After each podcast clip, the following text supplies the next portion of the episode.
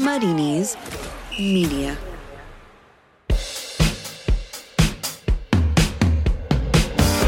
Hello and welcome to the Totally Scottish Football Show in association with Paddy Power. Coming up, rampant Rangers smash five past a miserable Motherwell. St Mirren confine themselves to a fifth consecutive defeat. And is the clock ticking on Scottish football's lower leagues? I'm Andrew Slabin, and joining me from The Telegraph, we've got J J Bull and we've got Motherwell senior content creator Laura Brannan. How are you both? Hello. Hi Andrew, I can't really hear you over the jangle of my foot golf winner's medal. Ah, oh, so, mate. Can you hear know. the jangling? All I can hear, hear is the jangling of the broken bones in my left foot after well, that, that foot jangle. golf incident. Yeah, no, um, for anyone who doesn't know, me and J J played foot golf last week. I almost broke my ankle and J J won. So, yeah. Congratulations, J J. He, he fell over while playing two v two in the rain. Anyway. Is your ankle still purple, Andrew? It's it's it's almost black now. That lovely shade of hue. It looks like you um, ruptured your ligaments or something. It's a bad one. It's Anyone who's played five-a-side knows what that feeling's like. My friend said, I've broken my ankle and that looks worst. That's in mind. But anyway, um, let's talk about the Scottish Premiership, and I'm going to start with a very important question. We're now in September, we're almost at the end of September, but are Rangers going to win the league title? Oh, they might. They're, they're playing very well, as are what? Celtic.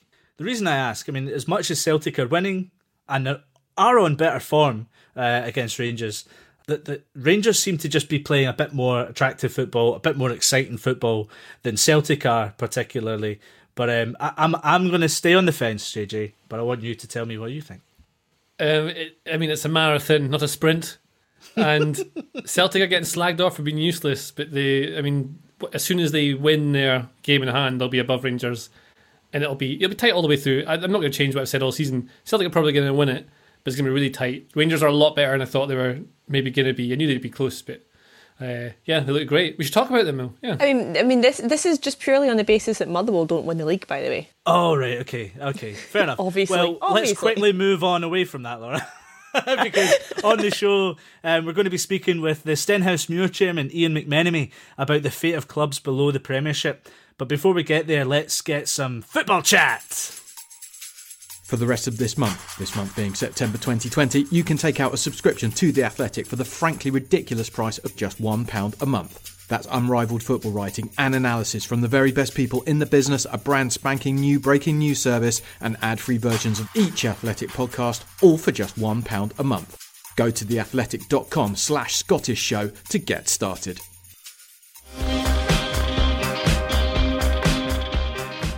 You're listening to the Totally Scottish Football Show in association with Paddy Power. Here's Itten. Oh, wow, what a goal! The first Rangers goal for Cedric Itten. And it comes in spectacular fashion. Lashed past Carson.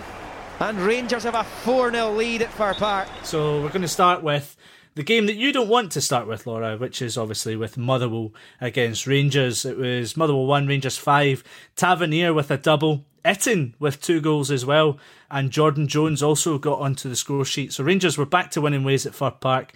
Um, but there was a consolation goal after George Edmondson uh, scored into his own net from his heat. Uh, With his face. Uh, yeah, I know, he, kind of, he had no idea about it, but it was quite funny. I do like goals like that. Um, but what's what's Gerrard got right with his squad going into this game? Or was it just a little bit about Motherwell uh, kind of feeling the effects of uh, travelling uh, from, what was it, Israel? They were in the midweek, wasn't it? A tough game, wasn't it, Laura? Were you out there? I was out there, yeah. It was a it was a different experience. It was it was a great experience, to be honest. Um, one that you don't normally get with a club like Motherwell, so it was it was great in that sense. I don't think anyone's blaming the, the travelling or the European fixture in any way, though, in terms of um, the result against Rangers, because let's face it, Rangers are in the same boat. They had to play on Thursday night as well, and they had to travel home from an away game as well. So in terms of fatigue in that sense, Rangers were suffering in exactly the same way. So no one is blaming the European game um, for the, the heavy defeat on Sunday. It's just kind of an unfortunate catalogue of events, really. It's kind of went against us um, at Fir Park on Sunday, and really just didn't turn up. They just they weren't good enough, and Rangers were just far too strong for Motherwell. You say nobody's blaming the, the, the travelling, but you did you did hear from Stephen Robinson, manager, say that they they, they looked tired um, compared to Rangers. I mean, is that just is that just quality showing through rather than rather than tiredness? I think it could be a mix of things. Like, I mean, as I say, no one's blaming it, um, what happened on Thursday, but you've got to take into account, I mean, the, the boys are playing in twenty-five degree heat at eight, nine o'clock at night. There was like a six hour flight there and back. So there is that element to it. We also, Motherwell don't have a squad to play in Europe. We don't have an extensive squad where we can rotate as much as teams like Celtic and Rangers do. So you are pushing these players to play, it was at four games in two weeks, so it's, it's a lot for these boys, um, so there is that element to it, but we don't want to use that as an excuse. So it's definitely some part of that has crept in, um, and it's taking its toll, and I dare say the international break that's coming up will be welcomed, um, for the sense of these boys that have been working so hard with the European games over the course of a season. If we were if we had qualified for the group stages, I dare say there would have been a lot more money thrown at the, the playing side of things to get in more players, so that we could have went through more, like, kind of cycled the players a bit more, um, in terms of changes and things like Celtic and Rangers do. But it's by no means the reason that the, the team are using as an excuse for losing five one. Well, you rightly pointed out that Rangers were in the same boat, and J J Rangers were ruthless in this game, particularly James Tavernier, who just seems to be, I think he's having the season of his life right now. He had the most shots in the game. Obviously, he got two penalties, uh, which I think were kind of debatable, but how do you sum up Rangers' performance? Uh, well, I'd start by looking at uh, what's something I've noticed with uh, Motherwell's team sheet. When you have it written down, you have Tony Watt and Callum Lang up front. So T Watt and T Lang is twat and clang. That's Very why I was nice. laughing earlier when, when we were on this Zoom call. I noticed that. I can't have never noticed that, twat and clang. Anyway. Uh, Rangers, I think they just had better players, man for man. I don't. Um, I, I agree with what Laura's saying about recycling players and giving them rest, but I don't think it really matters. Rangers are just a much better team, much better players. They would have beaten anyone that day, and they looked good. They had uh, their fullbacks getting really high. Bassey came in for Barisic, did very well on the left. Tavernier was uh, working really hard off the ball. I think he was trying to show Jones what he should be up to as the the high press. There was a bit where he started pressing the goalkeeper in his own box, and he's a right back because they're still playing a back four. And Davis has been good this season in the holding role. They're just they just look really decent. They look really well organised, and they've got pace where they need it, and they're good combination play. Uh, yeah, they, they look good. Tavernier, seasons of his life, didn't he score like fifteen penalties a couple of seasons ago? Well, yeah, he is, he, he is penalty king for Rangers, yeah. But um, it just seems to be like he's always been a threat um, going forward. But I just it seems like a lot is clicking um, for him, um, even in open play for certain assists and just. The way so much of Rangers' play seems to be going down, you know, the left and right hand sides. But he's the captain, and he's, you know, you can't dispute the fact that why are Rangers playing so well? Why did Rangers have such a great start um, defensively and in attack? It wasn't that long ago. It was his two hundred fiftieth appearance for the club. So there's a lot to say about um, Ta- Tavernier's impact this season for them. I would say that, um, I know we joked about it at the start of the show about, oh, are Rangers going to win the league and stuff, and I know we were just having a laugh, but I would say out of the teams that Motherwell have played, that is by far the best team that we've come up against this season. And we have been away to Celtic as well, but I feel as though Rangers didn't have to get out of gear anywhere near as much as Celtic did against us. And I don't necessarily think it is a criticism on how Motherwell played in either game. I think it's more in terms of how Rangers played. They are just a very, very good team. Um, every, as you're saying, everything's clicking for them right now, and mm. I can see them really challenging right up until at least until right at the end of the season if they're not going to win it. So they're they're so strong. So yeah, I, I would say it's definitely the best team that Motherwell have played against. Yeah, really strong, especially when you see the likes of Cedric Itten coming into the side, scoring goals now. Um, they've got more strength and depth, but they, they welcome Galatasaray, which will be a tough tie um, at Ibrox on Thursday um, in the Europa League playoffs. So if they win that, they can go through into the group stages, whereas Motherwell are going to travel to Kilmarnock, who are also having a pretty good couple of games. Um, but we'll move on, and we're going to talk about Hamilton against Dundee United. It was Lawrence Shankland back in the score sheet, but it wasn't enough for United after Hakeem Odoffin scored with fifteen minutes to go, uh, which got Hamilton a point. But Mickey Mellon was pretty, well, yeah, three and five now I think for Odoffin, and he's a centre half. Uh, I'd, pretty, I'd be pretty happy if my centre-half was chipping in with as many goals. I think he's their top goal scorer now as well. Um, but Mickey Mellon was pretty bullish in the, in his post-match um, interview, saying, with the quality of players we have, I would back them to the hilt to put them away. Speaking of Hamilton, on another day, we'll take them. Um, but if you look at the kind of the, the match stats, match reports, it was twelve shots apiece, and there was only one shot, well, three shots on target. I think the Hamilton keeper only had one save to make. Um, well, two, if you count the goal. But it wasn't as clean-cut Um, as Mickey Mellon's kind of making out. I get why he's bullish, but um, at the end of the day, um, Hamilton just seemed to have this Hamilton spirit, as Brian Rice calls it, where they're just able to to, to get back into games. Um, but what do you think, J J, about Hamilton's spirit? uh, well, I believe it's a spooky spirit that powers their football, and this, I don't know what I'm talking about. This game is a... Uh, There's a lot of games that happened this weekend that basically just two teams cancelling each other out, and I think this is kind of one of them. I mean, your goal... Odoffin scoring a, from a set-piece again, uh, which is the only way Hamilton seems to score now, is yeah. their centre-back goes up and, and scores it. The goal that Shankland scored is well worked, really well done by Chalmers on the right. A lot of, had to work really hard to pull away from his man. But most of it is a bit of a battle in the midfield. Both teams sort of exchanging possession. No one really in control of it. Any team could win it. It is a total dice roll of a match. It, yeah. I mean, that score could have been could have been anything. This one. Yeah, I agree. I think it was one of those where Hamilton definitely, if they're allowed enough set pieces, they're gonna they're gonna hurt you. Um, especially when you have the the ability that David Templeton has from a from a dead ball situation. I, I like Mickey Mellon. I think he's came across well so far, and like in the interviews he's done. I think he, the way he kind of dealt with, he was having a good j- laugh and joke about Lawrence Shankland coming back from injury. I think when he spoke about Connolly as well with the, the sighting with the S F A, I thought he was quite strong. I think he's quite straight to the point as a as a manager. I kind of like the way he speaks. But in terms of the actual performances, I think maybe he's kind of getting a wee bit, kind of get a wee bit of heat from the fans just now. United should have had this game wrapped up in about the first ten minutes. Um, they just they need to be more clinical in front of goal. I think I spoke last week about them kind of just not being sharp enough, really, um, mm. and I think it kind of showed again. There's not really that kind of creative spark. Once you kind of take Shankland out of the, the reckoning, who have they really got that's that's a game changer right now? I don't think Nicke Clark's doing enough. Um, so I think he's been coming in for a bit of criticism, and it's just kind of what looked like a kind of promising start for them. It's the last couple of weeks. It's just kind of got worse and worse, and it's it must be a really frustrating time just now for United fans. A lot of problem with last with it is that last season they were better than lots of teams, and now they are the same amount of goodness, or uh, or slightly worse. So they can't play in the same way, and also they got new managers, so they're playing in different ways. It is, but it's just they can't play the same way as they last year. So that it's, it's maybe not that they're not doing enough; they just can't. They just don't have it in them. It maybe take a while to get used to it. It's it's difficult. Like I mean, yeah, I mean, where's the creativity come from? But then I think you have to have control of a game, and they're neither. They're not doing anything.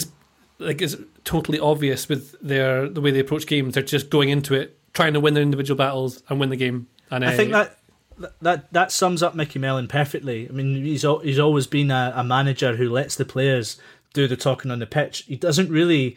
He simplifies a lot of things in training, and he simplifies how the game should be played. And you're absolutely right, J J. It is all about just winning second balls, getting it into the box, and relying on quality up front. That's kind of how Mickey Mellon's always set his teams out at, at Tranmere Rovers and at Shrewsbury. But it's not working out, and maybe it is that Hamilton spirit. They're always such a positive team, particularly particularly with Brian Rice. But Hamilton take on Hibs next at Easter Road on Friday. Um, plenty of games on Friday, actually. Uh, Dundee United are also playing that night against Livingston at Tannadice. But next up, three's a magic number for Aberdeen and Celtic. This season, the Premier League's going to be a little different. But at Paddy Power, we're trying to look at the upside. Avoid unnecessary journeys, that's Fulham's trip to Anfield off. Self-isolate, some midfielders do that very effectively. Avoid European travel, shouldn't be a problem for Everton fans. When you think about it, not that much has changed really. New normal, same old football. Just like Paddy Power's Acca Cracker. Get a free bet if one leg of your four plus fold Acca lets you down on all football matches and all markets. Paddy Power. Max free bet ten pounds, min odds one to five on each leg. Online exclusive, exclude shop bets, T's and C's apply, eighteen plus, begambleaware dot org. This is the Totally Scottish Football Show with Andrew Slabin. Listen to it, totally ad-free, via The Athletic.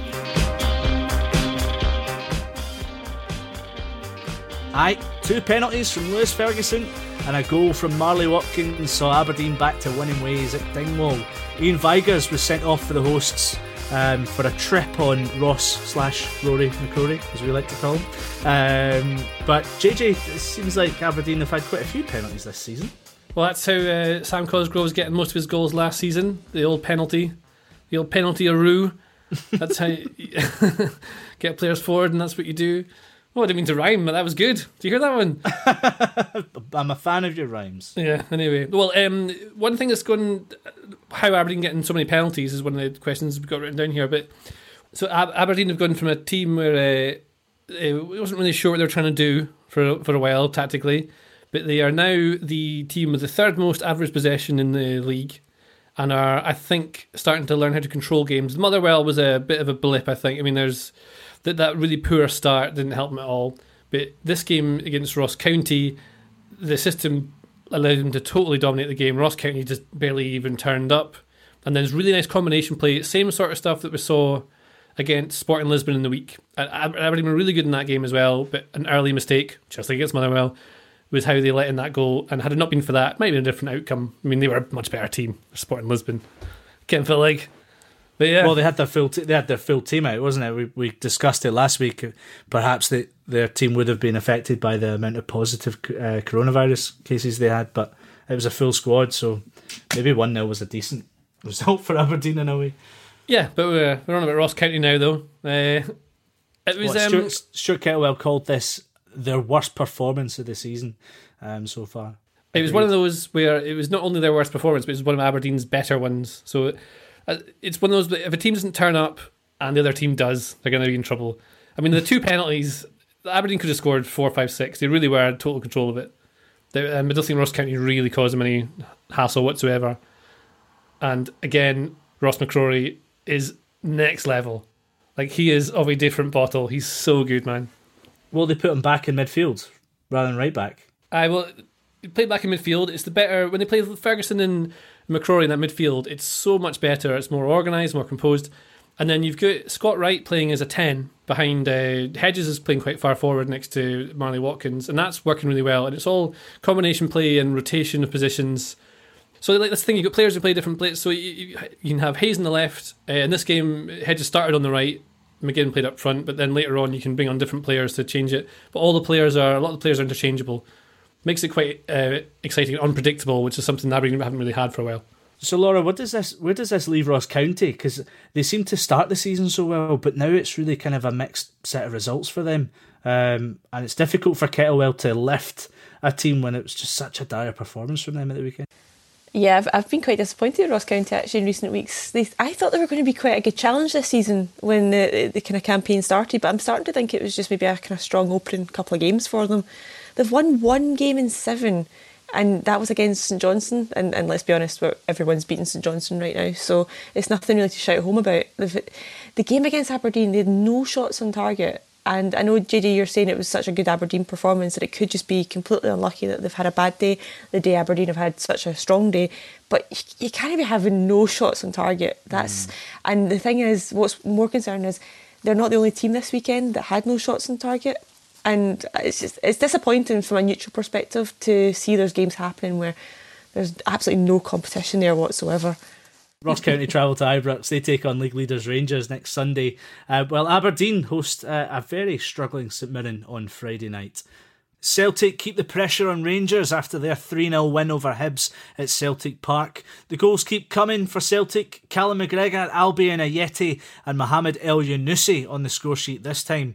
Celtic have been facing a lot of kind of criticism with their style of play, um, but Neil Lennon said that this was certainly the best performance of the season, and he said out of his two periods of Celtic that this is a ten out of ten performance and the best that he's, one of the best he's witnessed. I disagree, but what do you think? uh, I mean, it's one of their best results of the season so far. Um, I think Hibs pretty much, if you look at all the goals they scored, for each one of them, Hibs are totally out of shape. They've been pulled apart by, I don't even know if it's that complicated, the passing moves they put together. But yeah, you see, you see that they're just all over the place. There's, there's no defensive shape and Celtic can pass their way through. I don't know, they played well. What do you think, Slabin? the very first goal, I really think Hibs could have defended it better, because what I noticed was Hanlon actually called back Dre Wright to to uh, pick up Scott Brown, who actually had probably one of his best games this season so far as well. But what he did in moving him out of position was um, because Alex Gogic had already taken up another Celtic player too, I think it was Ryan Christie, that it, it left that gap for... Um, for Callum McGregor to, to pick up the ball. And when he did, Dre Wright ran out to try and meet him in time, but he, he just pulled the he yeah. just pulled the trigger and, and it went in. But it, that, that that space and that gap could have been avoided if Hanlon had just picked up um, Scott Brown, who was coming into his kind of zonal zonal position anyway. So I think there was moments in that first half that Hibs were just as good as Celtic, which is why I think it was a bit strange to hear Neil Lennon come out post-match and say that it was one of the best performances in his two spells as Celtic manager. I think it's pretty bizarre, but um, nonetheless, Celtic seem to be playing Celtic seem to this season be playing a, a brand of football that isn't so easy on the eye, um, but they keep winning matches. But there was an impressive performance from David Turnbull. Laura, who you know very well from Motherwell, came into this game in the second half to replace uh, Christie and looked like he's um, he could step into Celtic and, and really make his mark. Enter David Turnbull's cheerleader. that's, how, that's how I feel I've been the last few months. We um, did no, make that, that, that really good documentary on him. Yeah, I feel like he's kind of like my wee boy in a way. Just like, kind of let him flee the nest, and I'm still kind of looking out for him and proud of his performance. Yeah, that's, that's what it feels like. It's ridiculous. It's just title of the podcast: David Turnbull, my wee boy, D H O Y. That's what it feels like to be a mum. What no, do you seriously. think? Are you surprised that the, the that he's came in and looked like he was, you know, a ready-made first eleven player for Celtic? No, not not at all surprised. Um, I did see a kind of funny um, tweet from S P F L Simpsons joking about um, freezing him so future managers can make the most of him in years to come.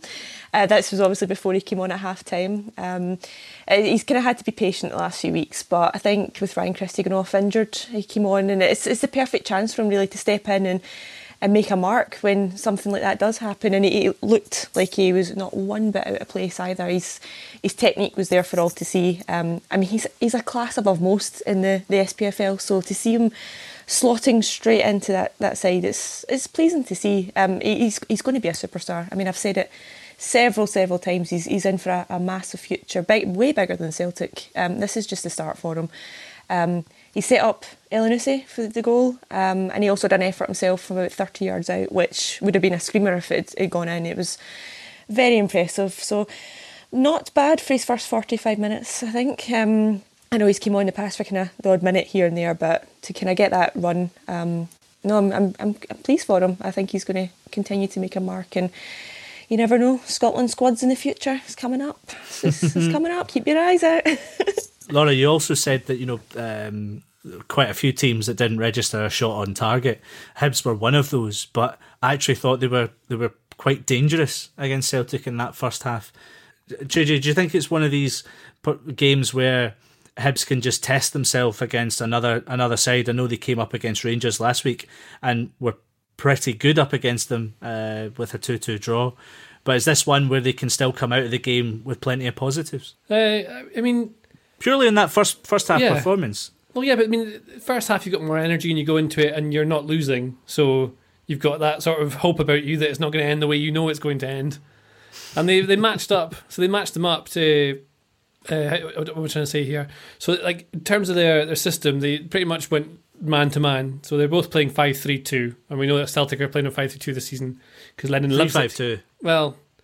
Say Hibs were a five. Okay. But yeah, I mean, this, the system five three two, three five two, the shape doesn't, the numbers don't matter. It's they've got three centre backs, they've got two wide players, they've got three midfielders, and the whole point is trying to block each other out.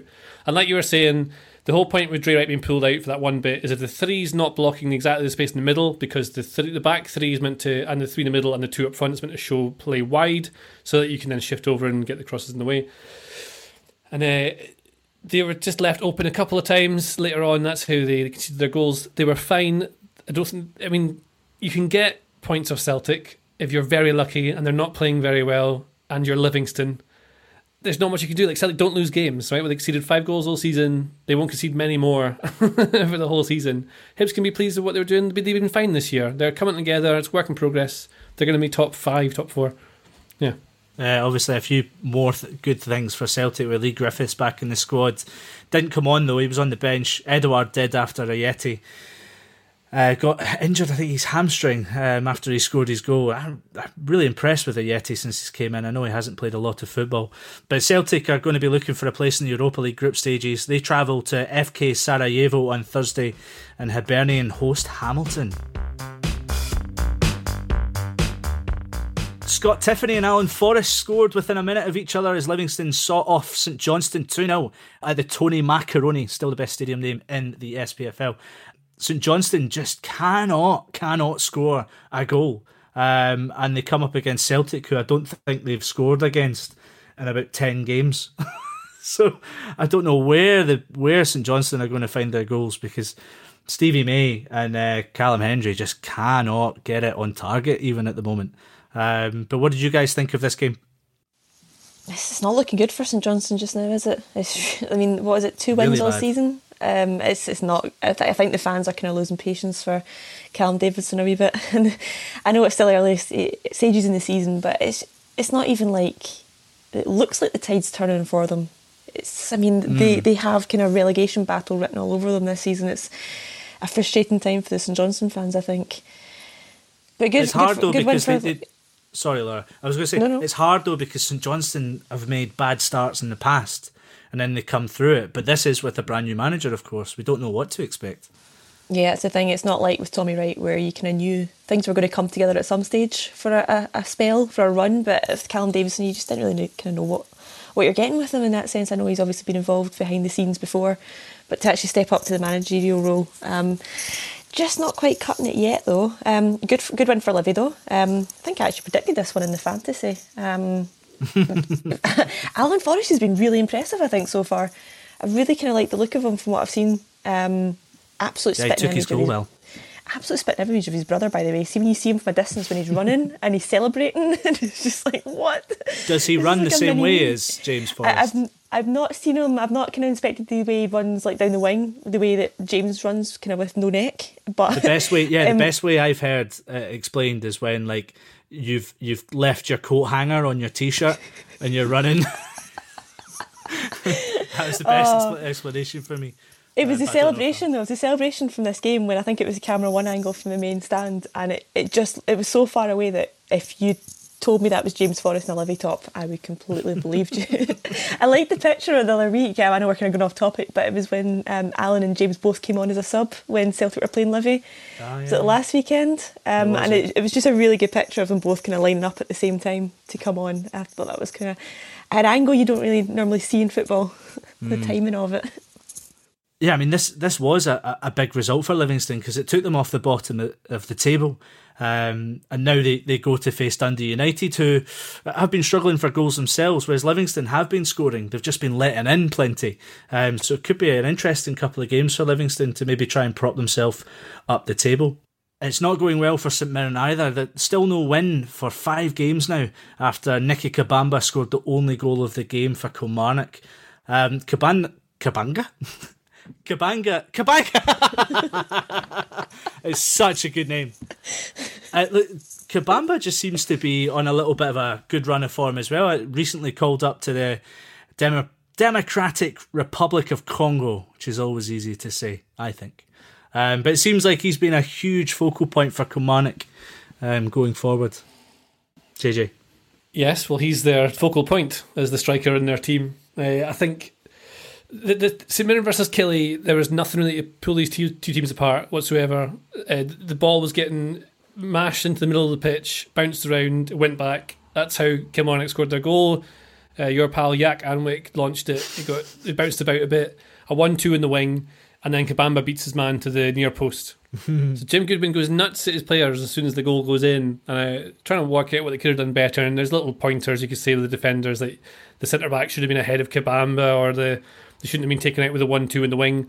But it's just the kind of thing that happens now and again when all you're doing is bouncing the ball in the middle of the pitch. It, there's really yeah. no no clear identity to either of those teams in that game because they're so kind of similar. But St Mirren, the problem they've got again is that they're creating chances, but they're not scoring.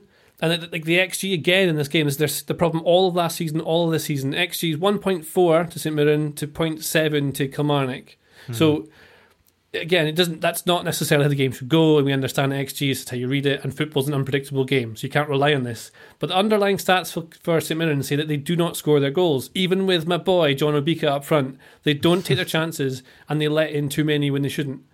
These are the right. sorts of games that, because they're so even... Like again, it's another one like what the one we were talking about earlier on. I can't remember who it was because it's so interchangeable. This could be a draw, a win, whoever. If they play this game another nine times, it'll be a different score each time. They're just so evenly matched, and that's why the bottom of the table's it's hard to call, but it sort of makes it exciting, but also not. If you see, if that makes sense, it's a it's very unpredictable, but it's not great. Yeah, but the thing is, like the the, the problems for St Mirren last season were scoring goals. And and it's just continued into into this campaign. The, the problem is that they brought in Christian Dennis from Notts County, who I think has got like one hundred goals in his career so far, and he's scored plenty in League One. But the, the, he's injured at the moment. Obika was always the best striking uh, forward for them, but he didn't start in this game. And there's this continuing kind of belief from Jim Goodwin that Junior Moraes maybe is you know a, a good player. But we got Lee I mean, Irwin, he's, he's signed. He's decent. Well, Lee Irwin, who is a good player, but if if anything, he has to get Dennis back. And the the amount there's not a lack of service in the forward areas for St Mirren. They just don't have that out and out goal scorer. I think if Dennis can come back and get a good run of games and become sharp, then then he can be he can be good for St Mirren. But Junior Moraes, I think he's only scored two goals in over thirty games for St Mirren. But there's this. I know he's quick and he's pacey, but he's he's not he's not a good finisher. Um, and I just think St Mirren really have to do do more in that respect, just like St Johnstone have to too. St Mirren have brought in like good defensive players as well, though. I mean, they've obviously yes. got uh, Jak Alnwick. They've got, they've brought in Richard Tate, Marcus Fraser. These are players that know the Premiership well. They're, they're experienced Premiership boys, um, so they, they should be kind of. I mean, I know Jim Goodwin did say he's got like a lot of belief in the, the, the team he's put together. Uh, he should mm-hmm. do, considering the names he's brought in. But my God, this game was rubbish on Saturday. I mean, this was another. St Mirren, another team that didn't register a single shot on target. It's just it was not. Not a good game. I, I, J J, you're talking about how it's unpredictable, and I really wish it had been a kind of a more exciting, unpredictable game.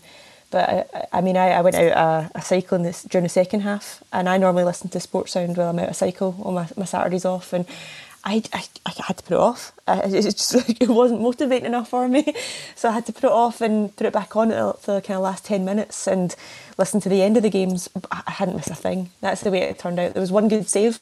Um, and that was it. There was nothing else. The, the, the guys that were there covering the game were saying it themselves. They were going, this is just not not a good game.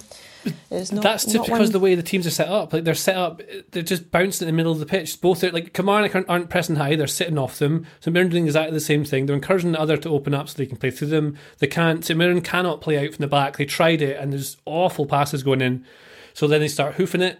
And a few passes go around, they can't get near. The Kilmarnock are sat deep, so it goes back to the keeper who launches it, bounces around again. It's just, it's and boring to watch.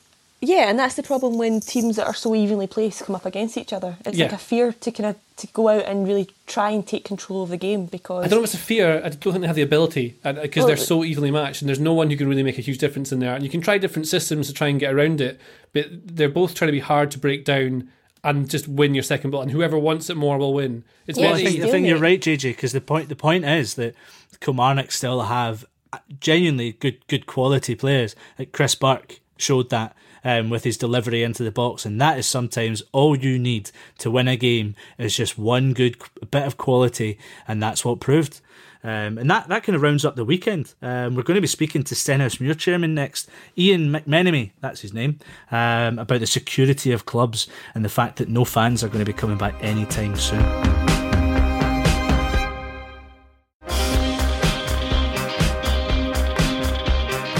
You're listening to the Totally Scottish Football Show from Muddy Knees Media and The Athletic.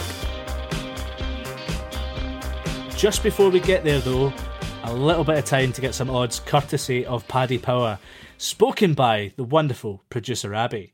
We're going to be talking about Scotland shortly. Um, so who did Paddy Power expect to come up trumps, Scotland or Israel? Well, they actually have Scotland as the favourites in this one, you'll be glad to hear. Scotland are ten to eleven to beat Israel. Israel three to one, and the draw is twelve to five. I am delighted about that. Um, the Europa League is back. No wins for Aberdeen or Motherwell, so the hopes kind of lie with Celtic and Rangers. How well can they do? Will they qualify for the group stages? Well, the uh, odds certainly suggest that Celtic will be. They are one to four to beat Sarajevo. Sarajevo are eight to one, and the draw is four to one. As for Rangers, uh, they are eleven to ten to win, and Galatasaray are eleven to five, which means Rangers are the favourites in this one, which I don't know about you, but that gave me a bit of a surprise. Hmm, that's interesting. Um, and what about the top six odds for the Premiership? Quite early to call, but what are Paddy Power saying? Well, we've been looking at this a little bit, and uh, of course, Celtic Rangers not involved in the uh, odds uh, in the betting on this one. Aberdeen are one to twenty, Hibernian are one to twelve, and Dundee United still up there as the third favourites in this uh, in this odds. They are ten to eleven to finish in the top top six, and Kilmarnock round it off at evens. Motherwell dropping down to eleven to ten. Well, there you go. Thank you, Abby. You can find out these odds and more at paddy power dot com or the Paddy Power app. Prices are accurate at the time of recording. It's over eighteens only. T's and C's apply, and when the fun stops, stop.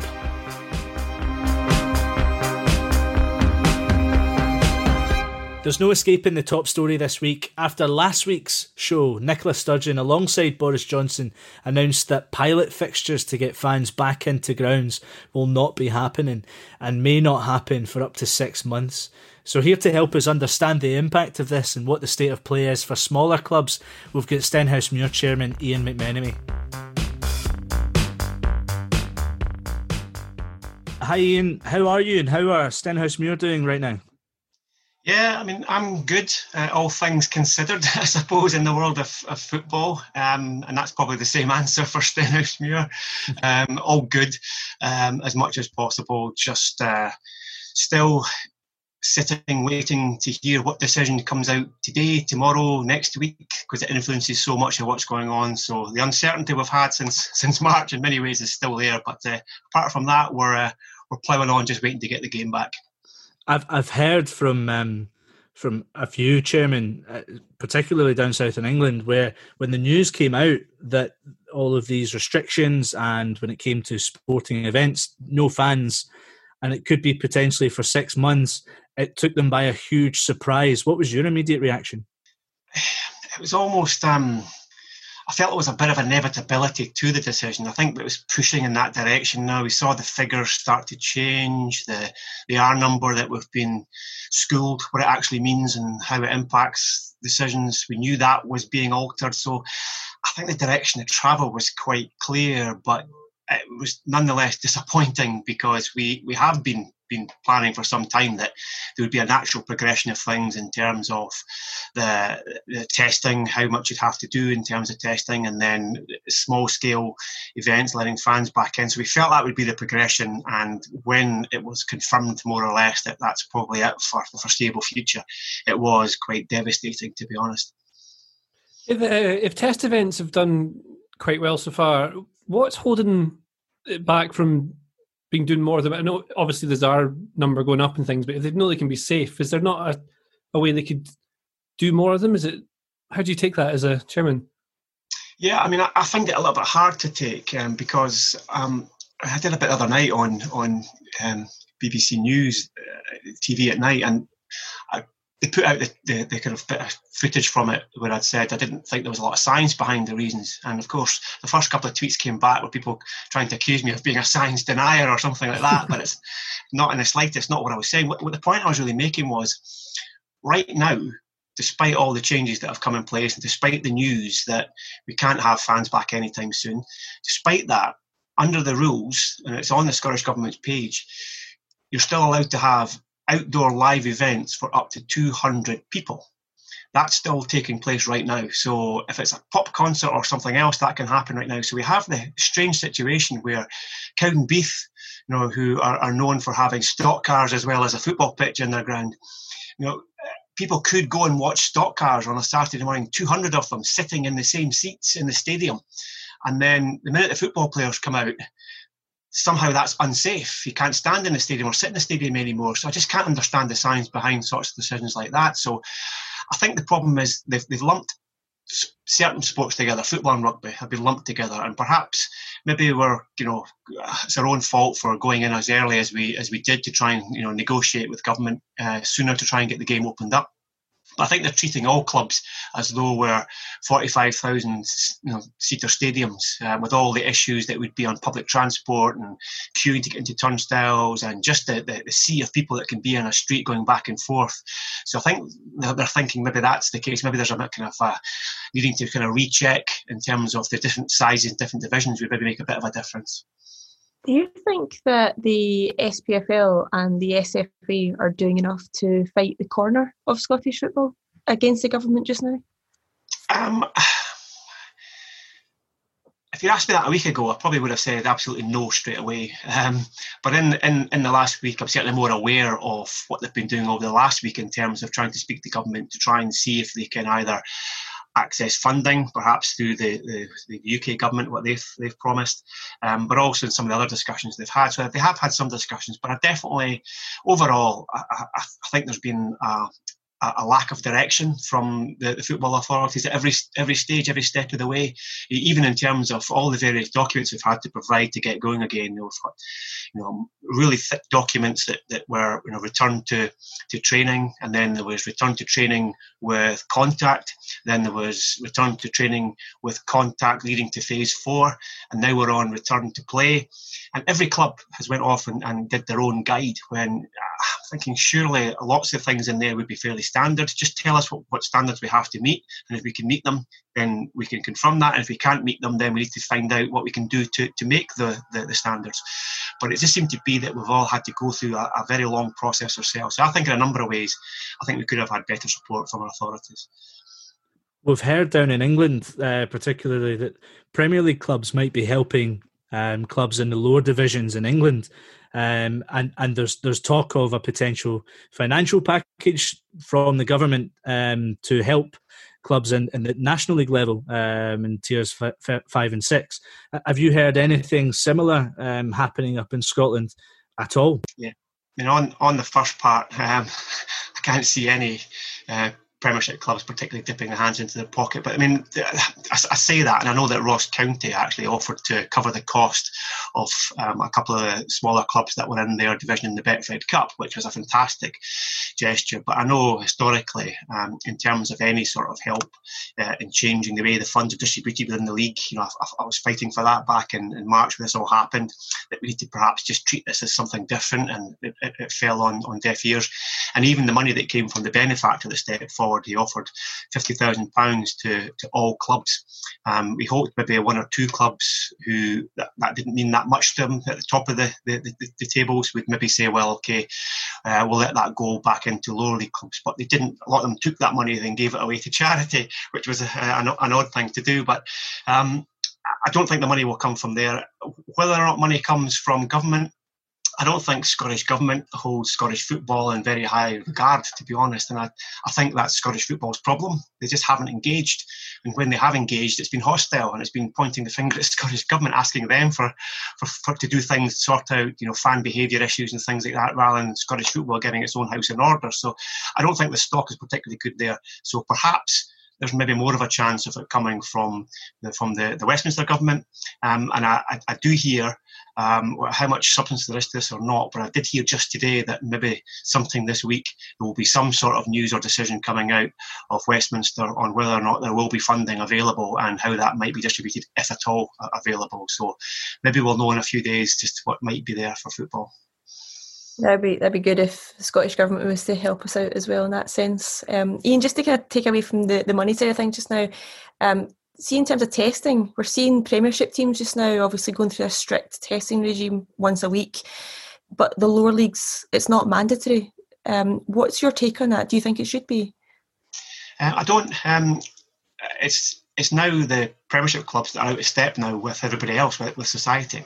Um, they they wanted to go early. They wanted to go when science was telling the, the country, you're in lockdown, you can't go out and do anything. And football wanted to go early. So they came up with a plan that would allow them to do that. And that was the twice a week testing. So that's the price they had to pay for getting going again. We talked about it in the lower divisions, and we felt we just couldn't afford the cost of that, um, and we weren't quite sure if it was going to be sustainable or not in terms of, you know, where the whole virus was going to go. So we made the decision not to do that. We made the decision to wait uh, until the Scottish Government said, okay, that's it, contact sport is now back. And about three or four weeks ago, the Government did just that. They came forward and said, okay, um, organised sport can now resume. Um, it can now be full contact. You can now be coached up to thirty people on, on, on the same pitch, as long as it's outdoors, uh, with certain certain uh, standards and guidance in place. So we unlocked with the rest of society. So really the Premiership teams now don't have to test, but they're choosing to do so because they see that as a bit of an added safety net. So I say it's us now that's that's that's in step with everybody else. So I think to try and put testing in would be would be an odd thing to do, because it would go against the, the, the rest of, of sport. Where I do think there was a conflict was when teams that aren't testing are coming up against a team that was testing. And I did raise this a number of weeks ago as being two bubbles that would potentially collide. They've fixed that, and, and I think they've done a good job of fixing it. They've now said that lower league clubs, if you do come up against a team that's that's testing, then the lower league club will have to test at their own expense. And I, I fully accept that, because I accept that the Premiership clubs are in a different bubble. So we've got no issues with when we do play in the Betfred Cup. We've got Livingston coming up uh, in November, um, and we'll be testing in, into the same standards that Livingston, Livingston tested when it comes to that. So I've got no problems with that, but I don't see the need overall, uh, unless Scottish Government changes its position, I don't see the need for lower league clubs to test. Do you, or would you say it's inevitable that we'll lose clubs because of lockdown?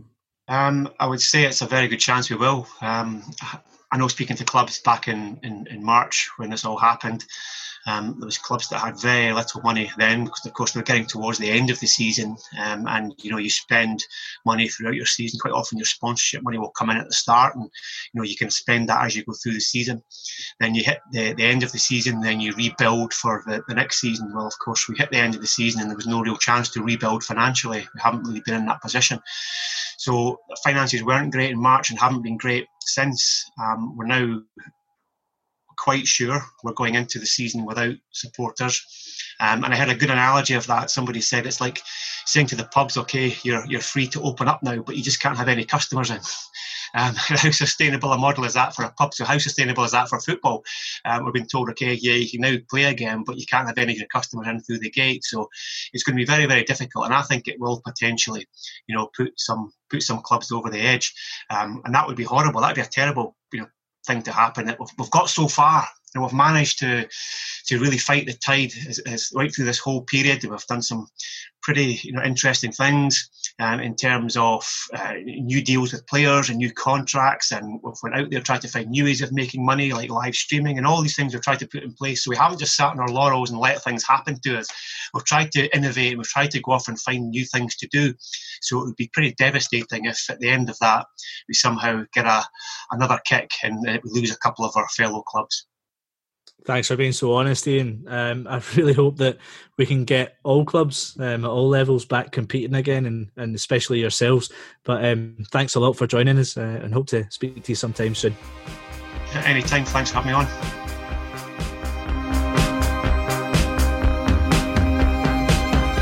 Ian McMenemy there, Stenhousemuir chairman. Laura, what's the word been around Motherwell and, and what they're doing at the moment? Um, obviously, I know they've got a streaming service, but just what is the impact of, of not having even three hundred fans in the ground? No, just the thought of even having three hundred just now would be an absolute luxury. Um, I mean, what are we missing? I mean, we're missing the, the, the atmosphere for a start, the tempo of the, the game, the, the money as well is, is massive. I mean, you look at the, our game on Sunday against Rangers. Um, now, I don't know money to the penny, but I can talk in ballpark. Um, in terms of the away crowd that we would have let in, it's, it's obviously one of our biggest ones of the entire season. Is obviously when Celtic and Rangers come, we've got a, a stand of four thousand for the away end, and we would have made around the one hundred thousand pounds mark in terms of away tickets uh, alone being sold.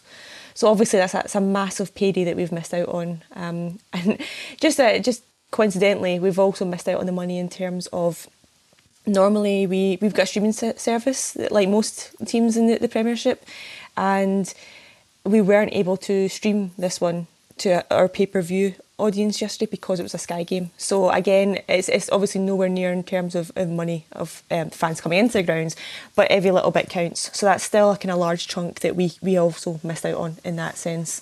Um, so it's, it's definitely it's, it's it's punishing us in that sense. Um, even if we were to get, I mean, you're looking at. I, I think a lot of this, the, the argument for getting fans back in, as Ian was talking about, is they're they're. clumping everyone together, and I think a lot of people are just seeing Celtic and Rangers and going, that's a full stadium, that's fifty thousand, that's sixty thousand people, how do we cope with that? But when you look at the, the smaller teams that don't bring in sellout crowds week in, week out, it's it's a lot more possible for us to, to bring in a lot, like most of our season tickets. I mean, if you look at our, we've got around four thousand season ticket holders and our stadium holds fourteen thousand people, and obviously in the early days of letting fans back in, they're not going to have away crowds, so we would get to make use of our biggest stand, which is the away end. As I say, it holds four thousand alone. So if even the government allowed us to have thirty percent capacity, we would be able to get in all our season ticket holders, which would be massive for us.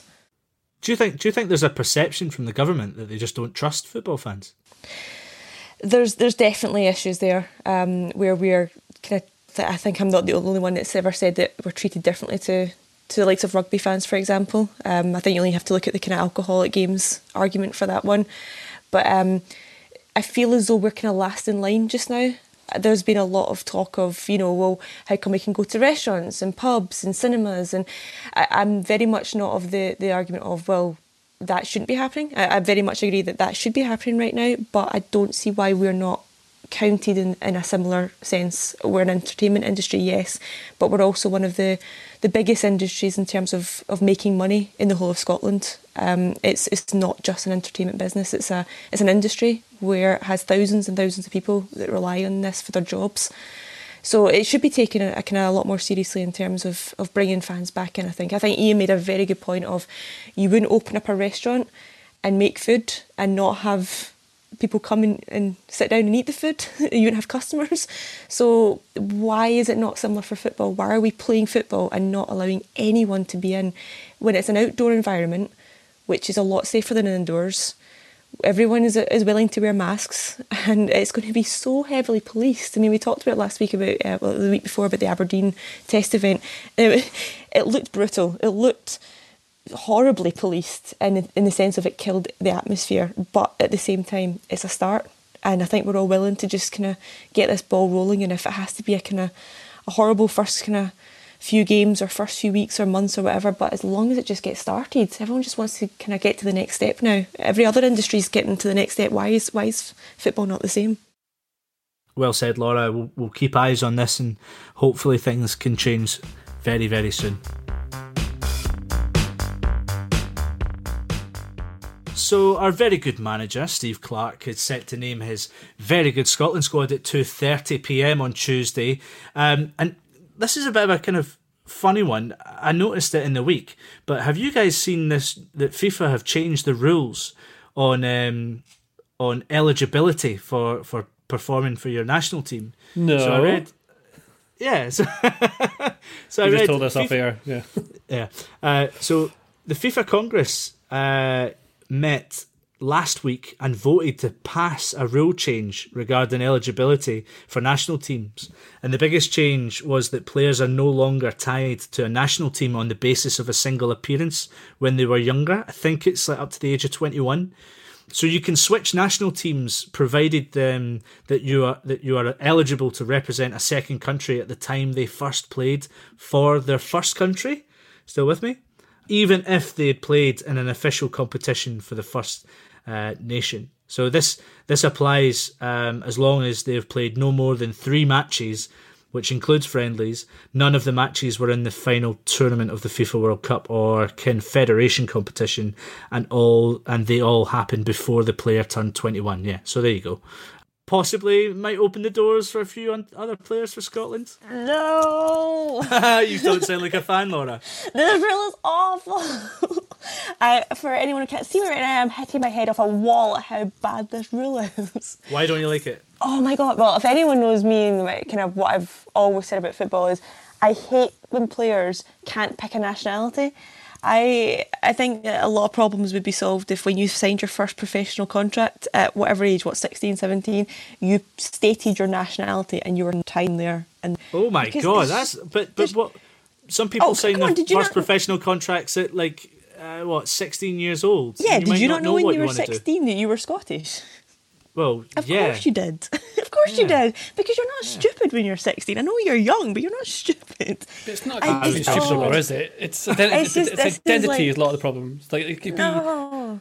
there's a lot of players oh, who will, who will uh, say they'll play for one team and then they get they get a couple of games and then suddenly they realise they're not really going to get in that team ever and they could go and play for that. Say you've got dual nationality. Your you know your mum is from one place, your dad's from another. No, you're one in one place. But why people oh have different? Not not everyone's no. got a clear cut. Born in Scotland, I am Scottish. Some people have yeah, but, like born on one continent and the other one's in another continent. So they yes, they have completely split allegiances. They're not getting a and game a, for one of them. They can play for the other. And a lot of players go, oh, I've got a Scottish granny who once drove through Dumfries, and you know what? I'm not good enough to play for England, but I'll hold off for a Scotland cop. It's so insulting. Who was that? I don't want a player who does that. Oh come on, it's happened so many times in the past. Danny Fox, thank you. There's so many that have done ah. that. They're not good enough for an English call-up, so they hold off for a Scotland call-up because it's like. What do you think Lyndon Dykes did? did...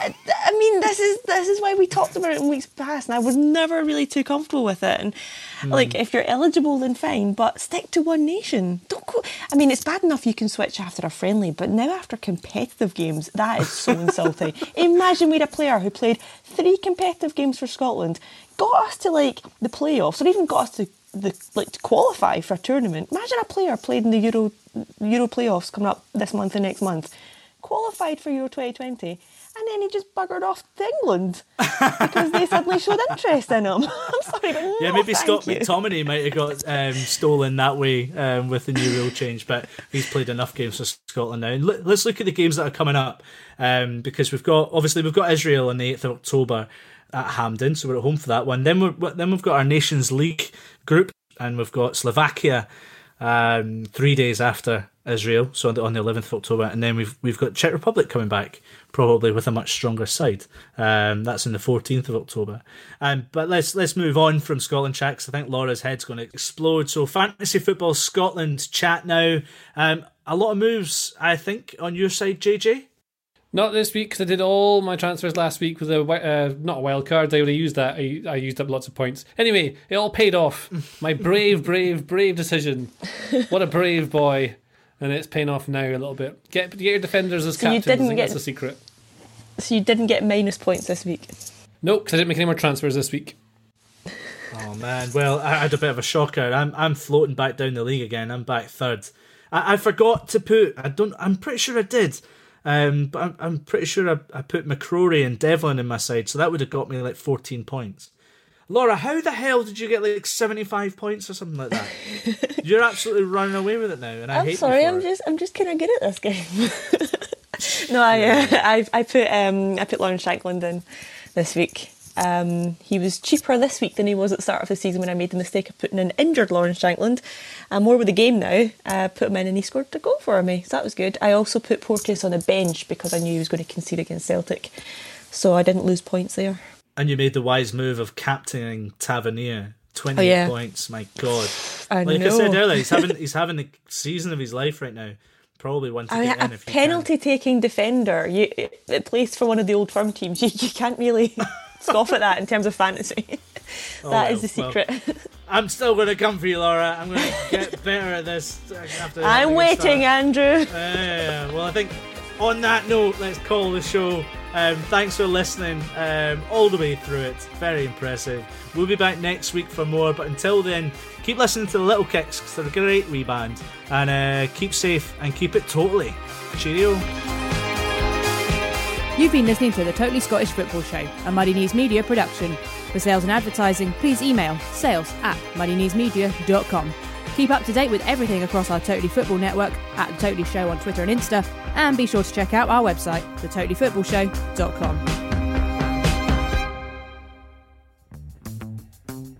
Hello listener, it's me, Matt Davis-Adams here to tell you why you need to be listening to the Totally Football League Show, but apparently I've only got thirty seconds to do so. Reason one, we cover the most football of anyone. That's seventy-two clubs in total. Reason two, our panellists played actual football in the E F L. Whoa. And reason three, our music sounds like George Clooney is organising a heist. Oh, did I mention that we're now a bigger show than ever before, going out twice a week? Now that's more commitment to the E F L than even Sam Parkin gave as a player. How often are the games coming, Sam? Saturday, Tuesday, Saturday, Tuesday. That's the Totally Football League show, every Monday and Thursday, wherever you get your podcasts. Did I do it?